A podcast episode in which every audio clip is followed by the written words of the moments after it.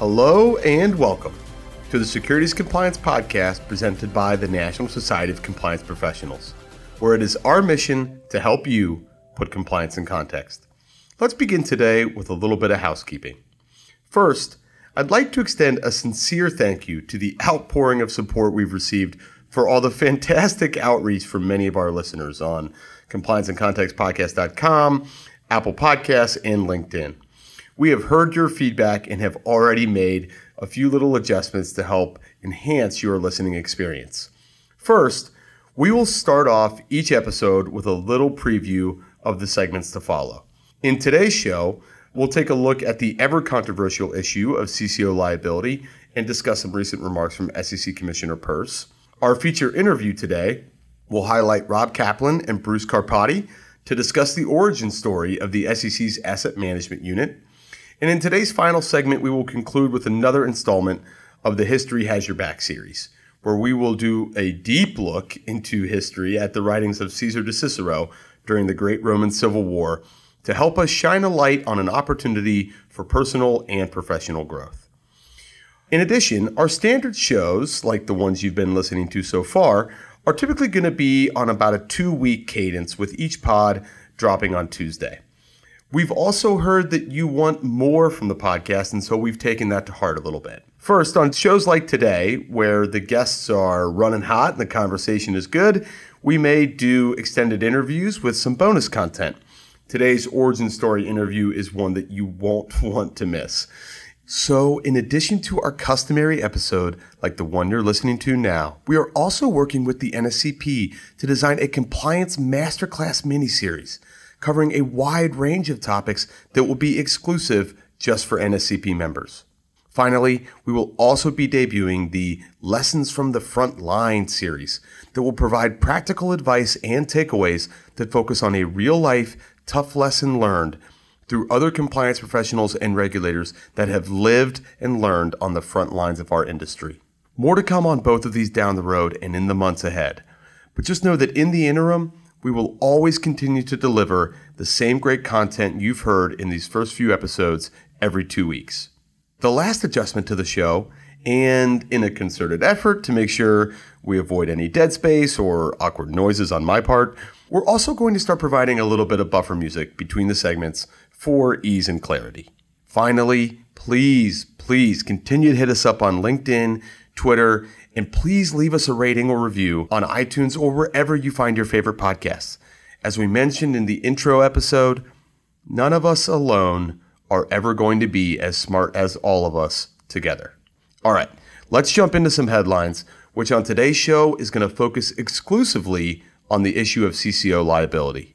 In remarks before the National Society of Compliance Professionals, SEC Commissioner Peirce encouraged additional clarification on the potential liability faced by compliance officers everywhere in the execution of their responsibilities.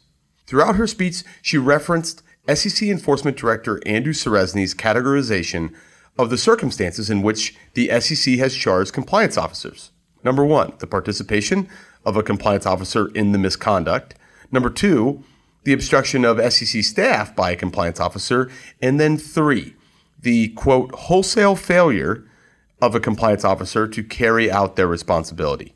Ms. Peirce focused on the third prong as the one that typically generates the most controversy, using what I might add was a wonderful take on the classic nursery rhyme for want of a nail. Ms. Peirce said that using the presence of an act or omission that a compliance officer, quote, should have known as the sole determining factor for finding fault may be overly aggressive and starts to shift the blame from a company's wrongdoings over to its compliance officer. Furthermore, Ms. Peirce stated that the Advisors Act compliance rule exacerbates the liability imbalance between compliance officers and their firms, as the rule supports negligence based charges, which places again responsibility on a compliance officer for causing a violation by virtue of not knowing to stop a violation that did not require intent.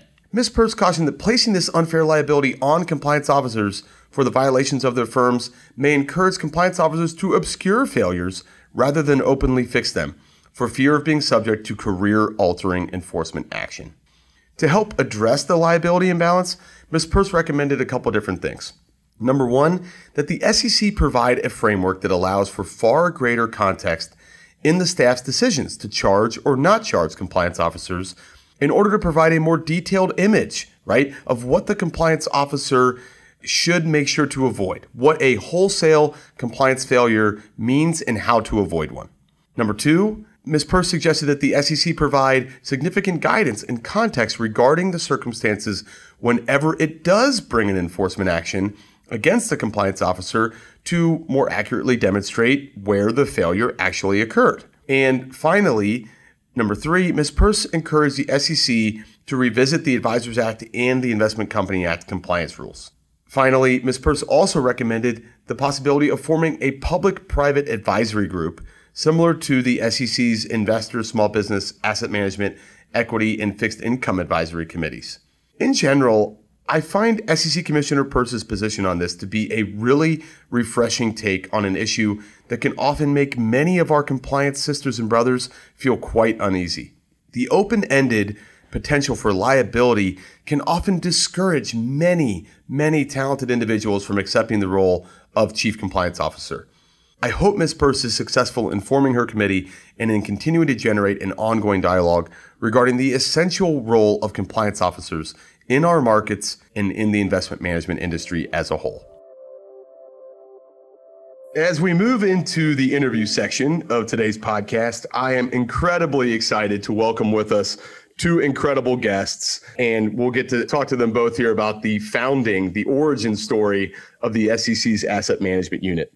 First, I would like to introduce Rob Kaplan, who is a partner at Debevoise and Plimpton. Rob is a litigation partner in the firm's Washington, D.C. office. He has significant experience with a broad range of securities related enforcement and compliance issues.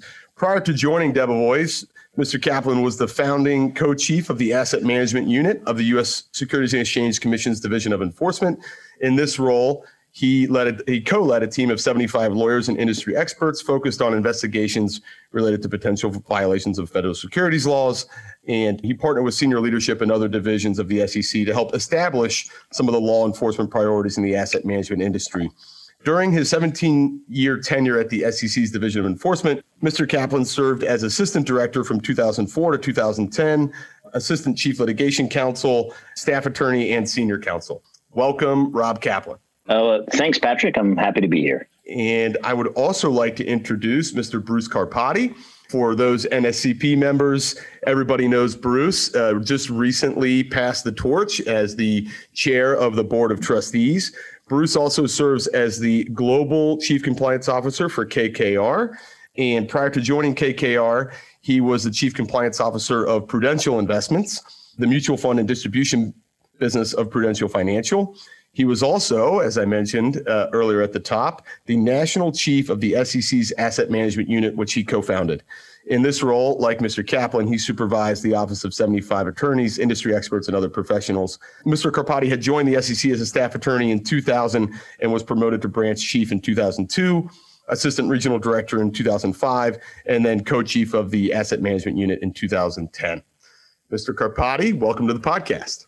Thank you, Patrick. Happy to be here. So, I am really, really excited for all of the listeners to today's podcast to get to hear from the founding members themselves about a true origin story of the SEC's asset management unit. And what an incredible story and uh, division. Obviously, I think we're celebrating the 10th anniversary. Is that right, gentlemen? That is right. That is right. You know, I can remember the day, January, what, 10th, 2010? Yep. Rob? Yep. Fantastic. Well, I know that the asset management unit has had an incredible impact across the industry in a variety of different areas. Before we start talking about how it's evolved over time, I would love to hear from you both just a little bit more about the origin story, right? Tell us a little bit about the background. How how did it come to be that the SEC was like thinking, okay, this is an area that we definitely need to create a, a, a new unit for? So I'm, I'm happy to, to give that a shot, or at least give some of the background. Well, I mean, I, I Rob, I'll have the much more informed answer. So why don't you go ahead first? Okay, fair enough. Yeah, if you just to set the scene, right, this was, uh, although founded uh, in uh, early 2010, this had been something under consideration for the better part of a year. And not just the asset management unit, but um, the creation of specialized units within the Division of Enforcement. And it was a product of really an unfortunate uh, uh, coincidence of two, I think, sort of reputationally adverse issues that hit the SEC. First was the Bernie uh, Madoff Ponzi scheme, which had uh, you know been uh, the subject of a review uh, by the SEC staff on several occasions, as people know, prior to the time that it collapsed and was exposed, and as well as the financial crisis. And Uh, both of those put uh, enormous pressure on the SEC, and I think posed in some ways an existential threat to views of its efficacy in a way that I think had not really previously been posed before. And there was a, a new director was brought in, Rob Khuzami was brought in to be the director of the Division of Enforcement, and there was a view that there needed to be a not only a sort of a refocusing, but really structural changes in the Division of Enforcement you know, things had proceeded pretty much the way the division had been structured for decades at, at the point that this had happened. And so, you know, I think people certainly hoped in leadership uh, that the units, all of them, would be um, effective in uh, refocusing the agency. But I think there's something to be said for the view that they had to do something because there were live discussions about whether the agency would be merged into, you know, with the CFTC or it would otherwise lose its role as an independent agency. And I think, you know, the goal first and foremost was to show evidence of change and then maybe hope that it would change.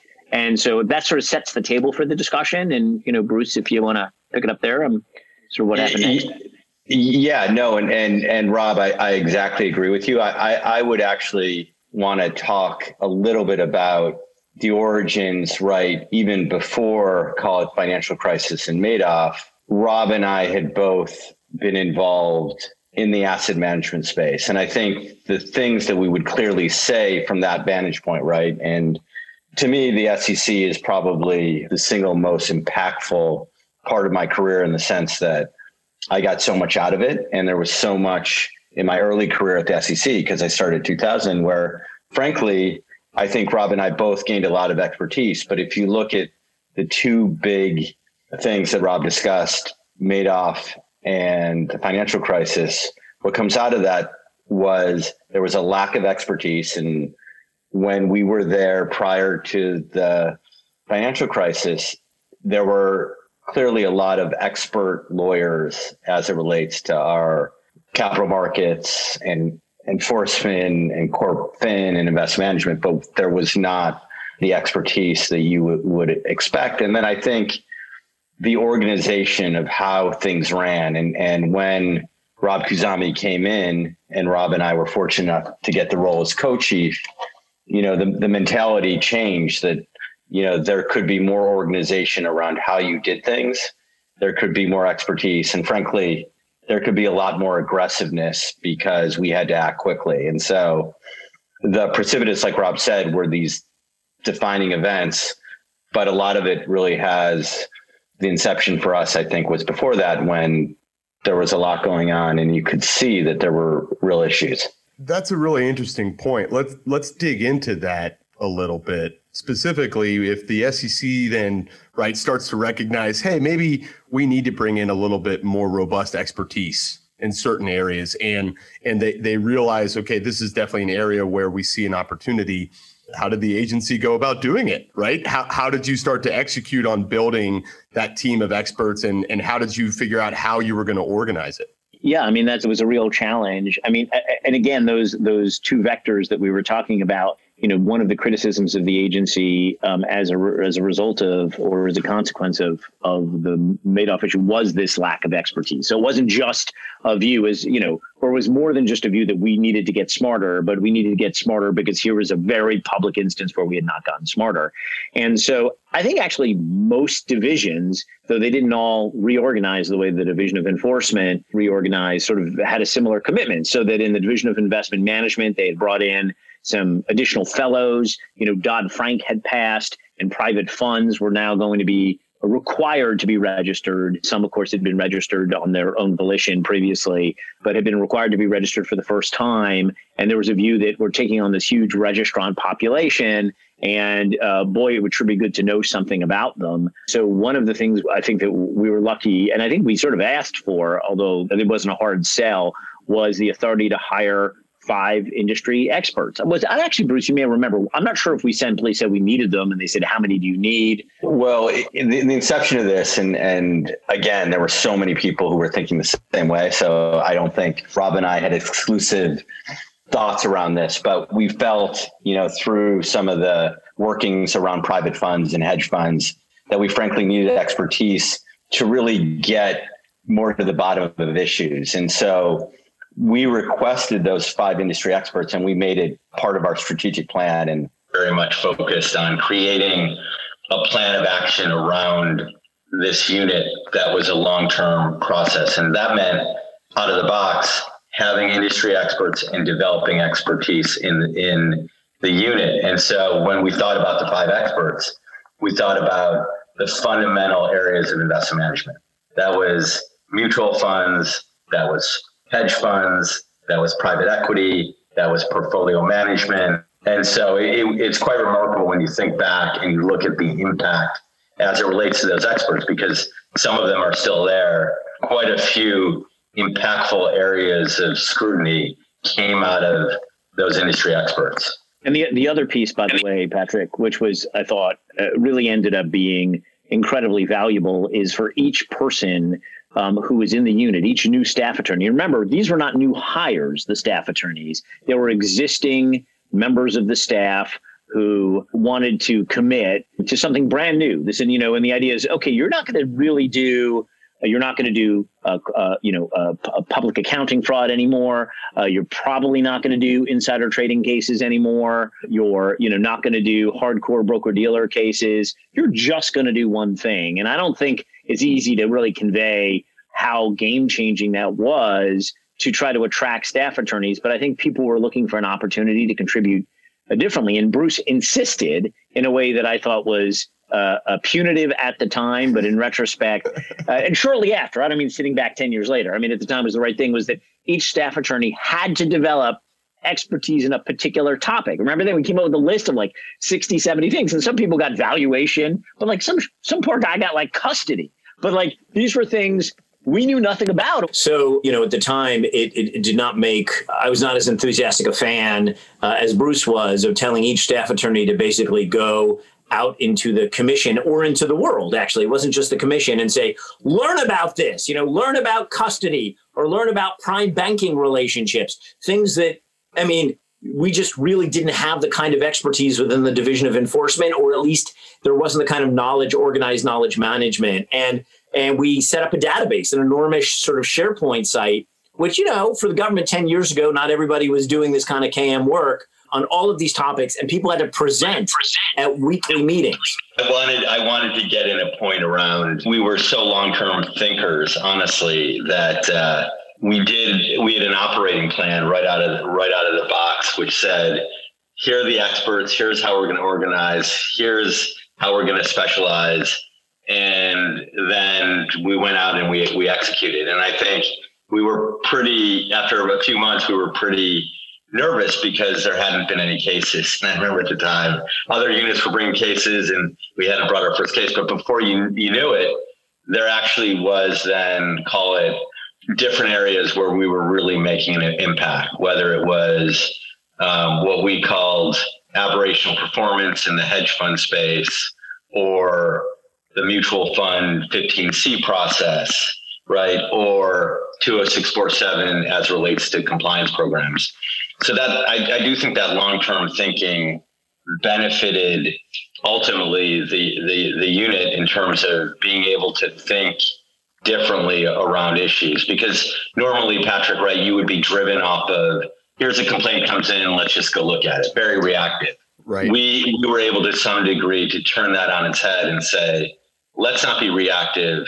Let's uh, obviously be proactive as it relates to these types of issues and go after those issues. And then the other piece that I thought was interesting is that we were able to do things that uh, were not done routinely before. And so, um, although I'm, I'm not quite so sure it's it's unfair to say that in private practice I've regretted some of the progeny of these steps that we took, but we would uh, sit down regularly in DC with the National Exam Program, and they would tell us what they were seeing, and we would tell them what we thought was interesting. And they would go look for some things. And it was really a partnership. Or we would talk to I am. And we would say, what is important to you? What would you like to see? And, you know, we would have conversations and people would say, you know, we, you know, we would really be interested in seeing a case about, and they would fill in the blank. And then we would, you know, about 15, the 15C process. There really haven't been cases about the 15C process. And so we would launch these initiatives and it was a degree of sort of much more easy interaction between OC, IM, the Division of Investment Management, and uh, enforcement than I think there had been before. Again, I, I, don't mean to say like nobody had thought of these things before we launched the unit. I'm just saying it just happened more, and there certainly were permutations of that that, that just I don't think it happened before. And you know, we had great partners in all of those uh, divisions that were interested in doing that. So I think it was those kinds of process improvements which were actually much more important indicia of success than any particular case that was brought. To Bruce's point, yeah. What I like about one, thank you both for that for that additional context. I think that's again kind of fantastic stuff for a lot of folks that are that are really interested in kind of hearing about the development of the asset management unit. It, it leads me to two additional questions. The one is and and Bruce and Rob, you both have touched on this a little bit, which is you know the types of cases right that you were looking at, and and then how those types of cases ultimately you know influence the industry uh, in different ways or were, were impactful in the industry. And the other thing that strikes me as part of that too is to your point rob about the collaboration right between the different divisions at the sec i mean i think a hallmark of the some of the recent activity from the SEC whether it's from you know enforcement and and then OC partnering now, right? We just talked about it at the NSCP national uh, at the national virtual conference that you've got this new liaison office between the Division of Investment Management and and then OC, right? And you can kind of see some of the seeds of that in what it sounds like you all were doing. I think that's exactly right. We we we were very much focused on you know leveraging expertise elsewhere, and also, frankly, just collaborating across uh, d- different different divisions. So that at the outset was super important to both to both Rob and I. And I think if you look at how the unit has operated since, with many of its initiatives, it certainly is the case. I did want to raise, and, and uh, Rob, I'm sure you, you you have a lot to say about this. I do think when I look back now, at where we headed and the path we took, fundamental to it was conflicts of interest. Just whether whether whether it was private funds, mutual funds, retail advisors, we, we were really looking at conflicts of interest and how advisors have to act in the best interests of their clients. And and that you know, I don't know at the outset if that was if that was necessarily an intentional thing, but clearly the impact that the unit has has been in that space by far. I think that's right. I mean, you know, to, to me, Patrick, the, the, the biggest distinction, I think, is before both the unit and Dodd Frank, if you look at the commission's cases that they had filed in the uh, with respect to private funds, they were almost always market related conduct cases. So the relationship between the advisor and the market, so insider trading or manipulative trading or, you know, shorting against the box or Rule 105 violations, you know, those were overwhelmingly the inventory of cases the staff had brought.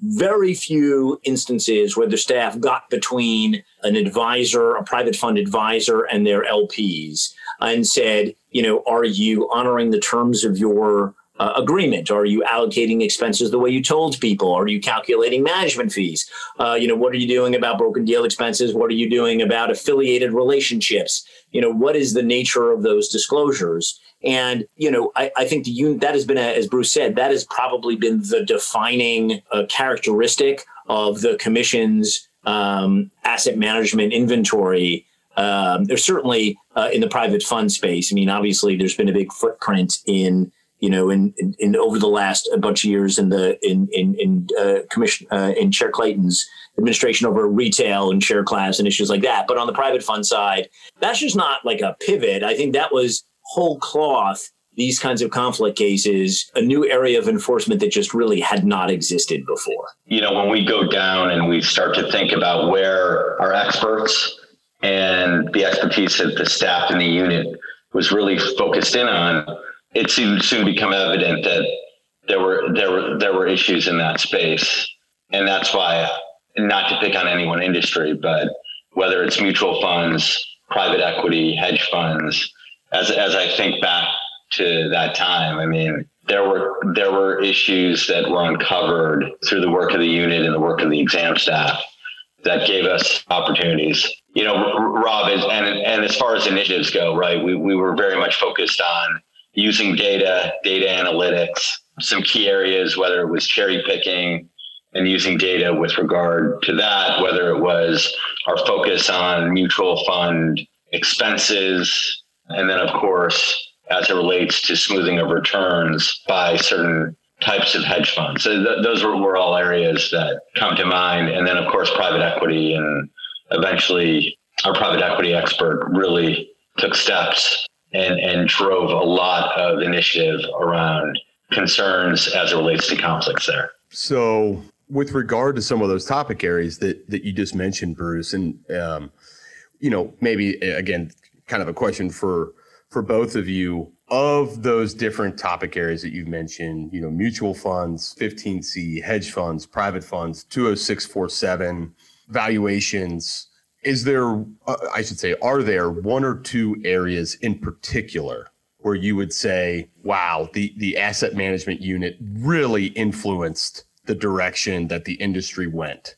as it went as it related to one of those kind of one or two specific areas in a way where now if you you know now that we've got the hindsight of 2020 seeing where we're at in the year 2020 wow the way the industry played out what it really was affected by the the great work that we had done that ultimately led it to where it is today yeah, I mean, look, I, I, would say this, and, and I do a fair amount of work it, as in private practice as a, as a lawyer, not only as like a defense lawyer in the face of uh, commission review, but doing uh, proactive consulting on compliance issues. I think there is no population of market participant that I have found to be as sensitive to regulatory messaging as uh, the private fund community. And so, in terms of being impactful, and you know, when Bruce and I are talking about you know the cases and the things that interested us as as chiefs, you know, there were there have been several generations of chiefs since then who you know have been terrific and have focused on a lot of the same issues,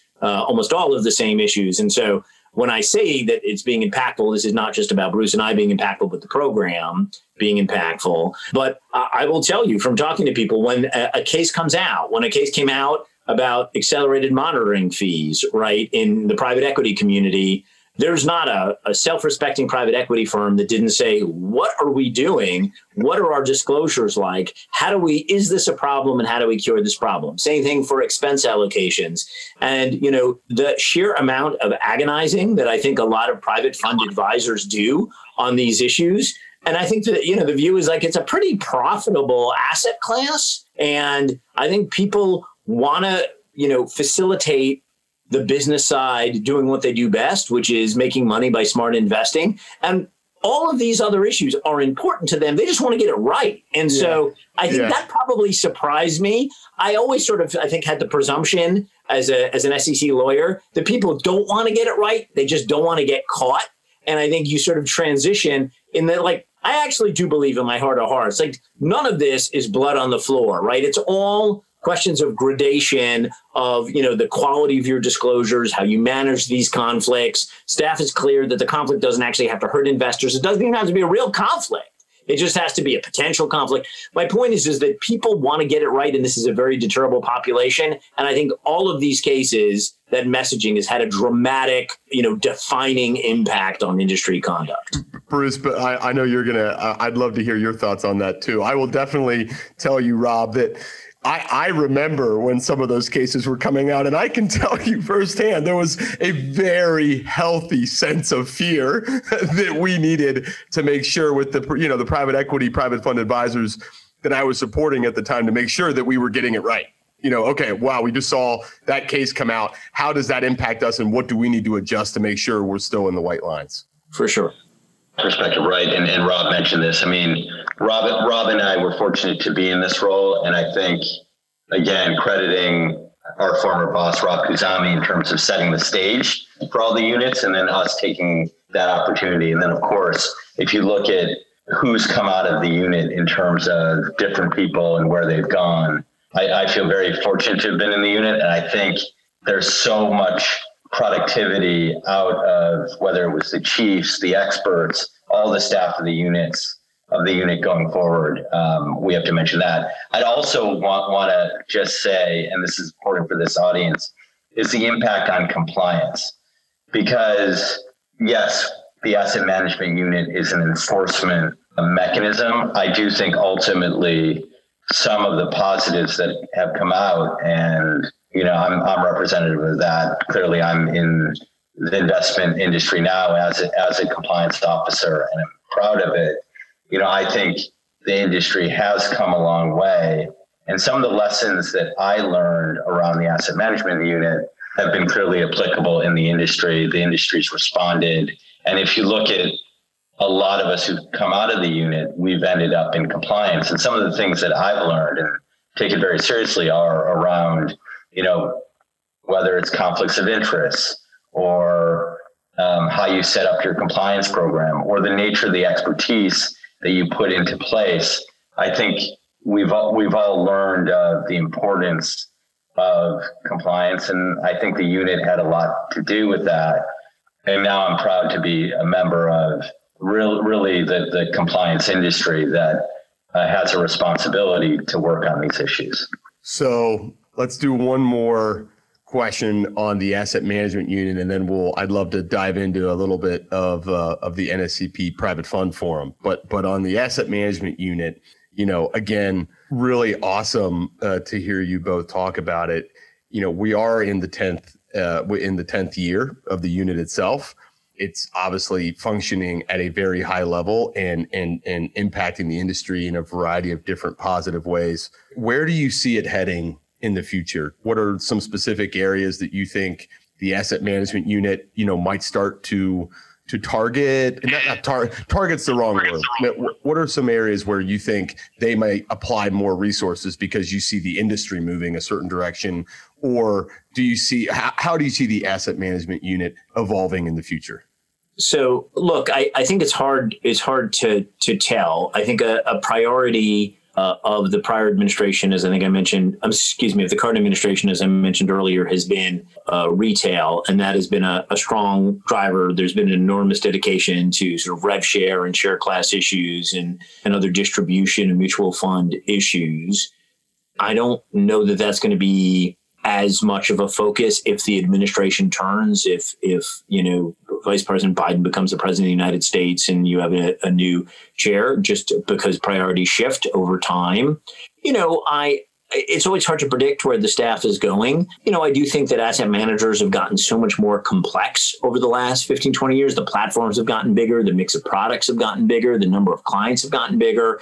And I think how people manage and Bruce could probably speak to this more eloquently than I can, but the you know as people manage the issues of different kinds of asset classes um, and you know firms are really thinking about the sort of the synergies between different parts of the house really for the benefit of investors. And, and, i think from their perspective i think it just presents challenges. So i wouldn't be surprised if that gets gets more attention. But it's it's always a little hard to predict, you know, what what those priorities are. If you actually look on a year over year basis, going back 10 years, they really haven't, you know, there's more of an emphasis on cyber and things like that. But the priorities themselves at core have not changed that dramatically. Mean, you know, to some of the history, right?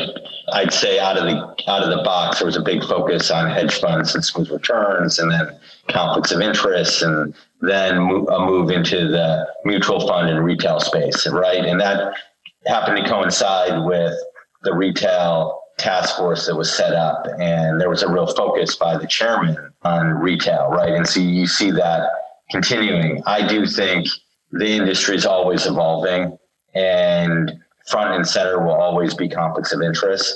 I think the other big area right is use of technology and robo advisors and of course an area that we were focused on was quantitative trading and operational errors and trading errors and things like that. So I think probably, and I agree with Rob, it's, it's sometimes hard to tell and there will always be a reactive component, but complex trading vehicles, how they operate, because frankly, the, the more complex you get, the easier it is to get wrapped up in, right. in, in, in, in, in, issues. And I do think uh, with the new administration, we could find ourselves revisiting issues in the private fund space yeah. uh, as well. So that that's a perfect segue into for our listeners. Uh, both Bruce and Rob are, are, two of three or four co-hosts for the NSCP's private fund forum. They do an excellent job with that form that, that specifically focuses all, all the compliance issues that, that, are involved in you know in the private fund space. I'm going to ask you both to do uh, your best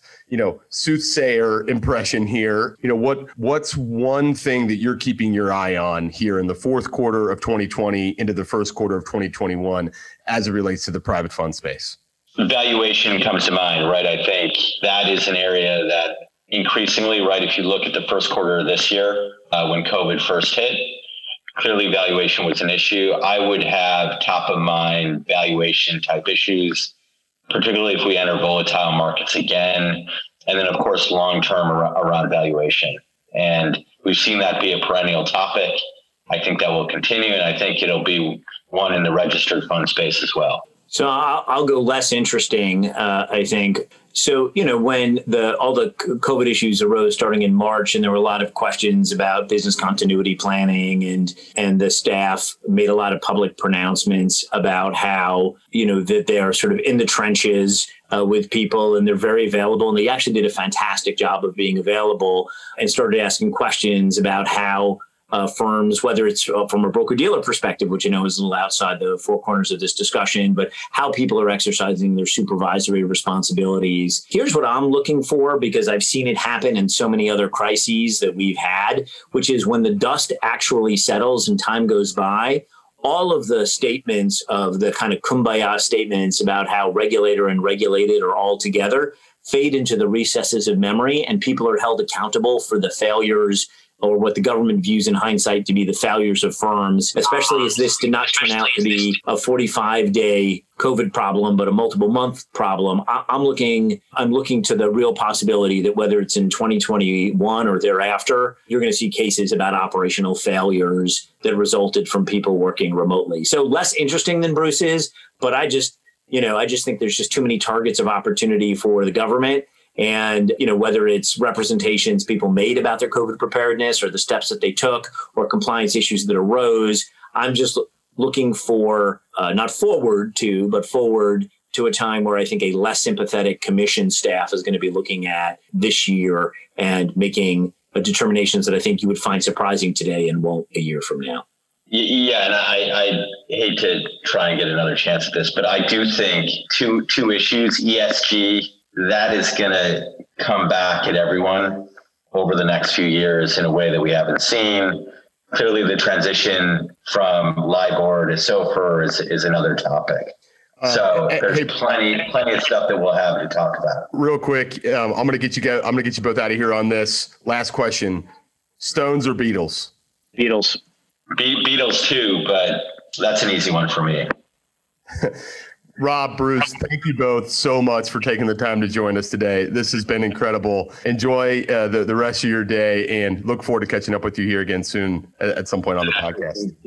Thank you. I, I didn't have, Thanks for having me. I didn't get a chance to say the glowing things about Rob that I planned to say, but maybe well, another time. Today's final segment features another installment in the History Has Your Back series. And today we're going way back, like 2,000 years ago back. In 49 BC, Rome was in complete disarray, divided into a great civil war between two separate factions, one following Julius Caesar, Rome's best general, and the other following his old friend and ally turned enemy, Pompey, arguably Rome's most famous general. Caesar had recently crossed the Rubicon, thus coining the celebrated phrase, and leading to the political unrest between the aristocrats and senators, led by Pompey, and the populare nobles, farmers, veterans, and middle class, led by Caesar.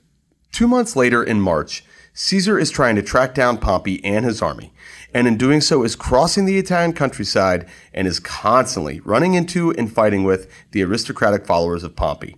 Pompey had even famously said during this time, essentially, anybody that isn't with me is against me. Caesar, however, took a different approach, a novel approach. Now, the ancient Romans weren't necessarily known for being a lenient people by any stretch. Just, just ask the Carthaginians. And historians will debate whether this is actually who Caesar was as a person and how he saw the world, or if he simply saw this as a strategy to gain political advantage in a war where convincing others to join your side would likely spell victory. And this strategy just so happened to be benevolent. I won't get into the merits of that. It's the, the position that Caesar took that is really of great import to me. So, what does Caesar espouse?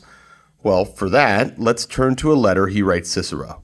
Quote, Let us see if in this way we can willingly win the support of all and gain a permanent victory since through their cruelty others have been unable to escape hatred or make their victory lasting. This is a new way of conquest. We go strong through pity and generosity. Caesar decided that even to his enemies, even to those who would see him dead and gone, he would employ a strategy of mercy and empathy, not hatred or violence.